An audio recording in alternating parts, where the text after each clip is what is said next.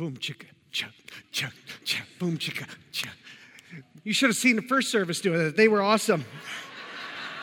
Put you guys to shame. They were rocking it up there. Good morning, Chapel Hill.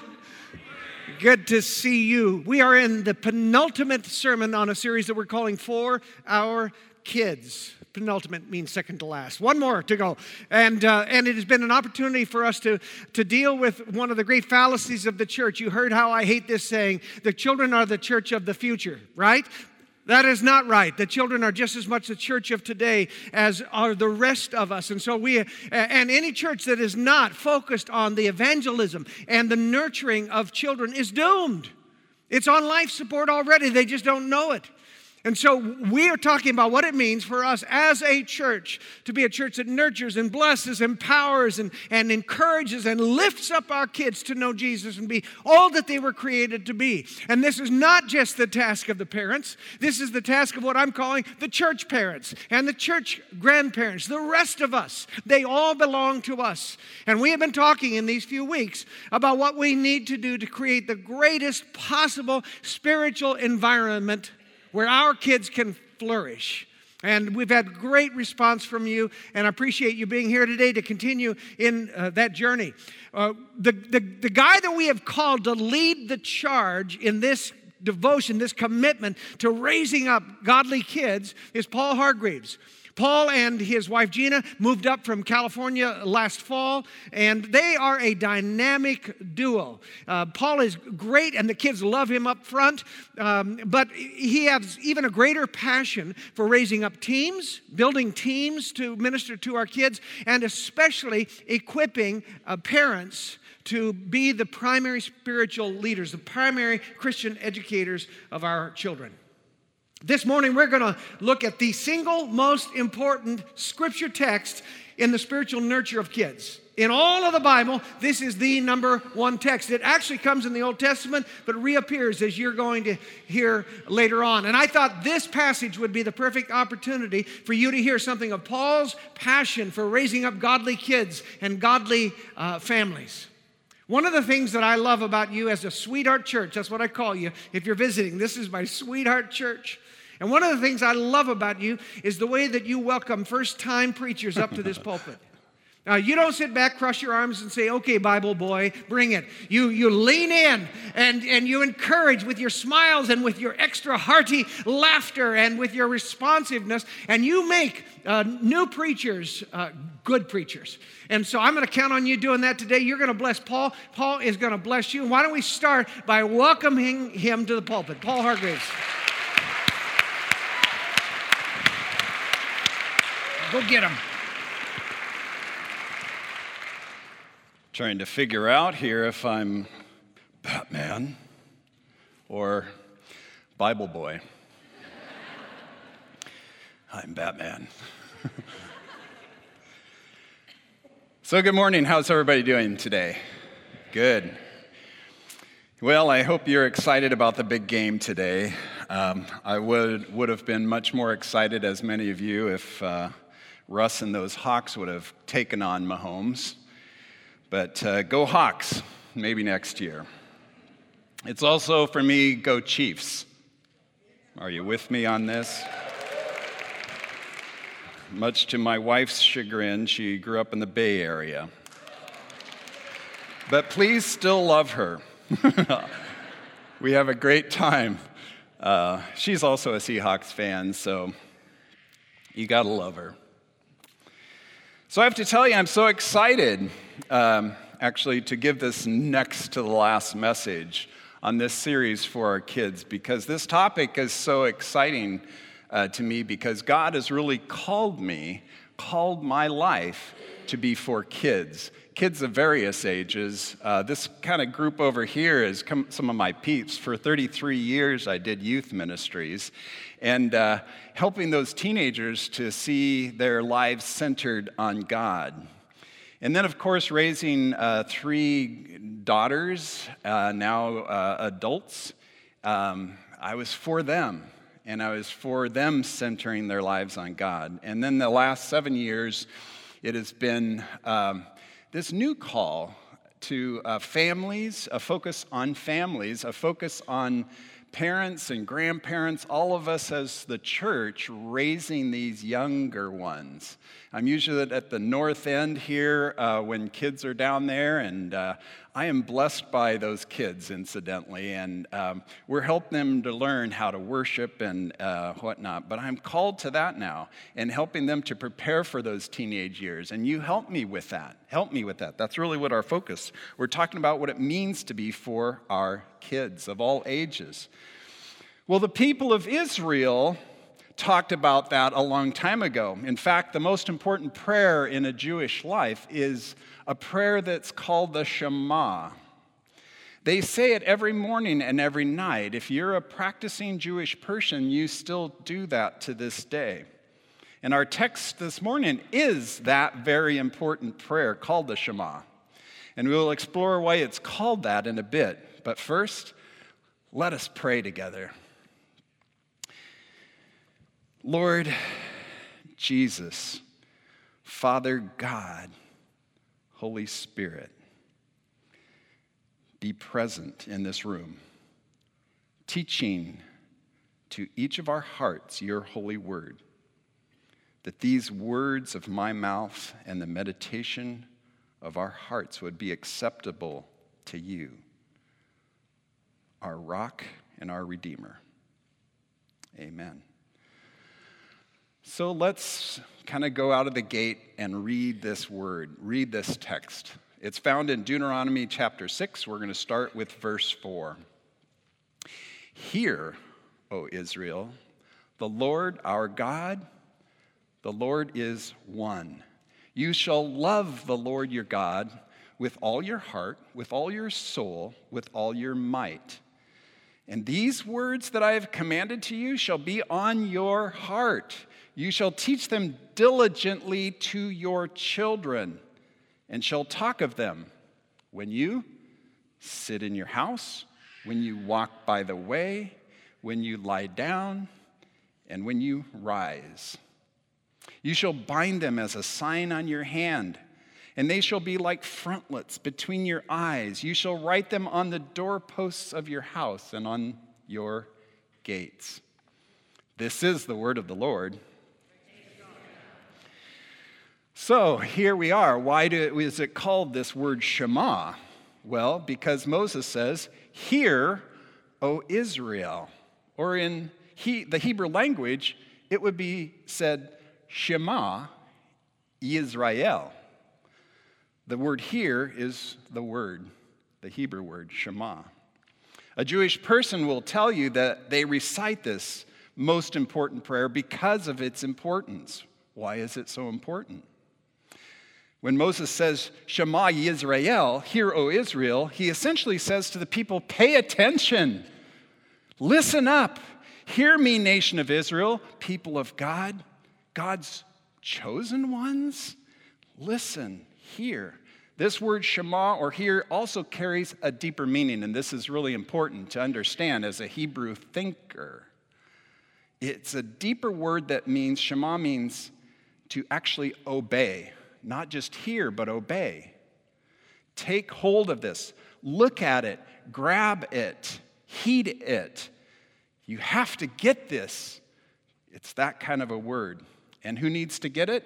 Well, the people of Israel, the people of God, this chosen group that God called to tell the world that He created. He is this God, He is the one true God. For us today, God is saying, pay attention, listen up, Hear me, O church, people who are followers of Jesus. Hear, O parents, grandparents, aunts, uncles, siblings, everybody that is a follower of Jesus. Hear this because this is what it means to be for our kids to hear and obey God. And what is so important for us to hear? You might be thinking, well, it says in our text two things. First, Moses lays out who God is. He says in verse 4 Hear, O Israel, then what? The Lord our God, who is he? The Lord is one. When Moses is writing this, he's writing into a context, into a culture where there was multiple gods. It's called polytheism. And in, the, in that culture, they had cre- the people had created these gods, little g. And they're like, which God should I follow? Eh, eh, should I make this God happy or that God happy? Is this God uh, pleased with me or is that God pleased with me? Which God should I follow? And here comes the Lord, Yahweh, the people of Israel, the one true God that says here in the fifth book of the Bible, This is who I am. The Lord our God, Moses is saying, the Lord is one. So God is revealed to be the one true God in verse 4 there. Then Moses tells us how we're to respond to this one true God. This unique God. It says, You shall love the Lord your God, this all sufficient one this God who reveals himself, and as we know, revealed himself perfectly in the person of Jesus. You shall love him with your entire being, then it says. Read with me with all your heart, with all your soul, and with all your might. That's all of you. But doesn't that sound familiar? Jesus was once asked, Hey, Jesus, what is the most important commandment? They were trying to trap him, but he says, Well, the first half is the Shema that you should love the Lord your God with all your heart, with all your soul, with all your mind, and all your strength. And of course, he sums up the law by adding, You shall love your neighbor as you love yourself. He says this actually in Matthew, Mark, and Luke. It was recorded in those three. So Jesus is saying that the Shema is the first half of the greatest commandment. Then our text goes on in verse 6. And these words that I command you today shall be on your what? Oh, you're just like the kids down there. Good job. It's on your heart. It's biblically something we need to think about the heart. What is it? We think of it's a it's an uh, organ inside of us that pumps blood, but if you think biblically about what's meant by the heart, it is rather what or who we center our lives on. And it's that which drives us, drives us to do or not do the things we do and don't do. It's what we center our lives that tends to have priority over everything else. And this is also important to note. It also tends to be, what we center our heart on, also tends to be what we most pass on to those that are looking up to us. And each of us has somebody looking up to us. There's some youngers in your life. There's some kids. There's some younger, and they're looking to you. And it's what you're most apt to pass on to the next generation. So, because of that, parents, grandparents, people of God, before you ever spiritually think of yourself as leading others, you personally need to have your heart centered on the one true God, on Jesus. And it starts with this personal and daily prayer and confession. The Lord our God, the Lord is one. Daily pray that you would love God with your whole being and let it start with your heart. Let it start there. As you think of being for our kids and investing in the ones that God has placed in your life, ask yourself just check every morning actually. Is my life, is my heart centered on the one true God? Do I love Him more than anything else? God is telling each of you, I, I, promise, He told me this morning and last night. He told me every day, if you center your life on Him, the kids in your life will be impacted by that. Impacted.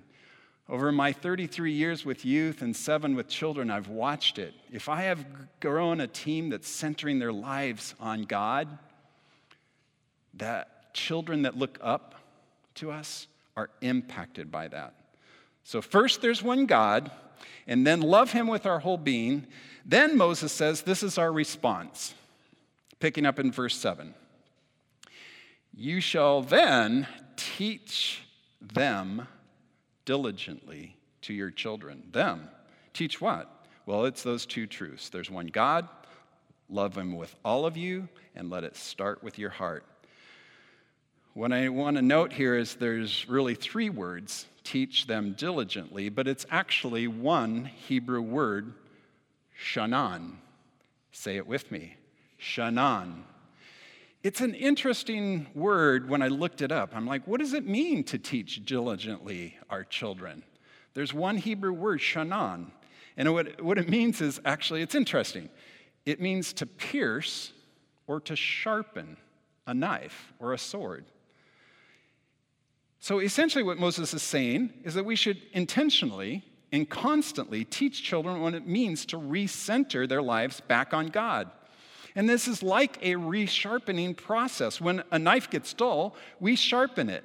When, children, when our children lose track of who's most important in the entire universe, remind them of the one true God. Remind them of the one true God and how to love Him with all of their being, your being. So there's really three basic lessons to the Shema listen, hear, obey the one true God. Center your life on Him, and then be diligent, sharpen in your teaching the children those two truths. In this next section of our text, God is reminding us of some rhythms that we have each day. There's four that are there. And uh, four rhythms each day that we teach our children. I, I want to note here that the nation of Israel actually, faith was kept alive when they were dispersed because of the daily rhythms and the centering of families and, and, and the church, which was the family centering on this one true God. But there's these rhythms of where we do that. Number one, when you sit in your house when you walk by the way, when you lie down, and when you rise.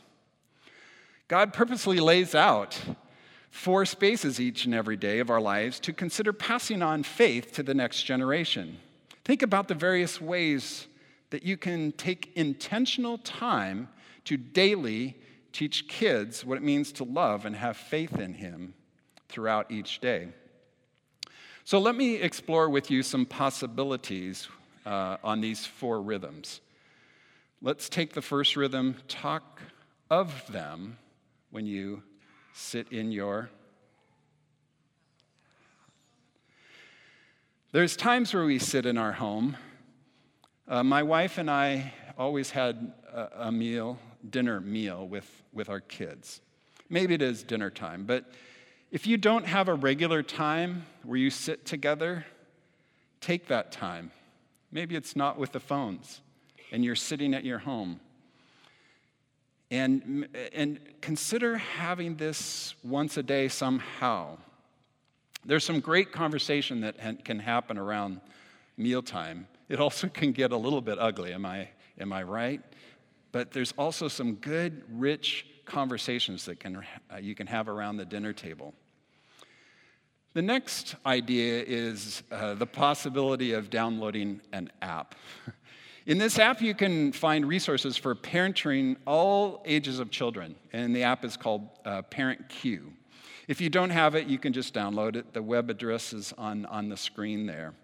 You basically put in your children or your grandchildren's names in the app, and then you associate an age with them, and it has stuff for each of those children for you to say each week with your kids, some ideas of things you can say with them, has some things you can do at home to build their faith. And in thinking uh, of, of some questions and thinking about things that they might question, uh, there, there's also some ideas for uh, just questioning and, and kids uh, in discussion over God and Him in their lives. For K through fifth grade, it ties into what the kids are learning at that North End in the Chapel Hill Kids each week. Uh, we are in a, a love theme for this month. And so consider that. And consider, you know, we teach this, uh, but it's really to support parents and grandparents at home throughout through the week, so consider that. The next rhythm, when you walk by the way. Our culture doesn't do a lot of walking by the way. We do more driving by the way, but maybe when you are driving in the car, you're choosing to talk about God. Ask what they learned in Chapel Hill Kids time on your way home. Talk about what happened when you noticed they got angry in the game that you just watched on your drive home. But simply be aware of ways you can explore with them what God is wanting to teach in each of these by the way moments. Maybe you decide to just do some walking along the way.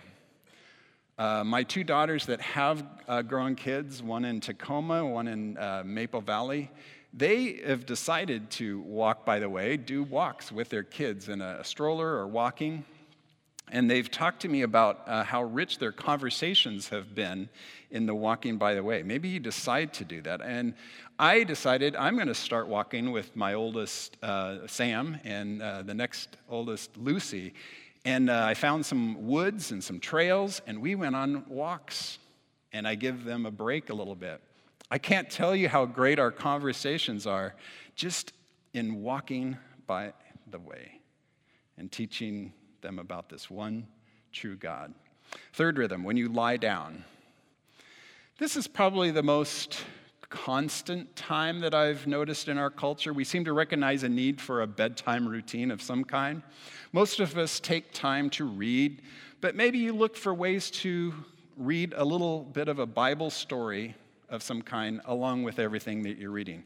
A really good one is the Storybook Bible, and I've actually heard adults tell me they've learned a lot from the Storybook Bible as well. It's a great one for the littlest but maybe for all of us, we're all uh, children at heart, maybe. So take that bedtime to be a spiritual time and look for ways to do that.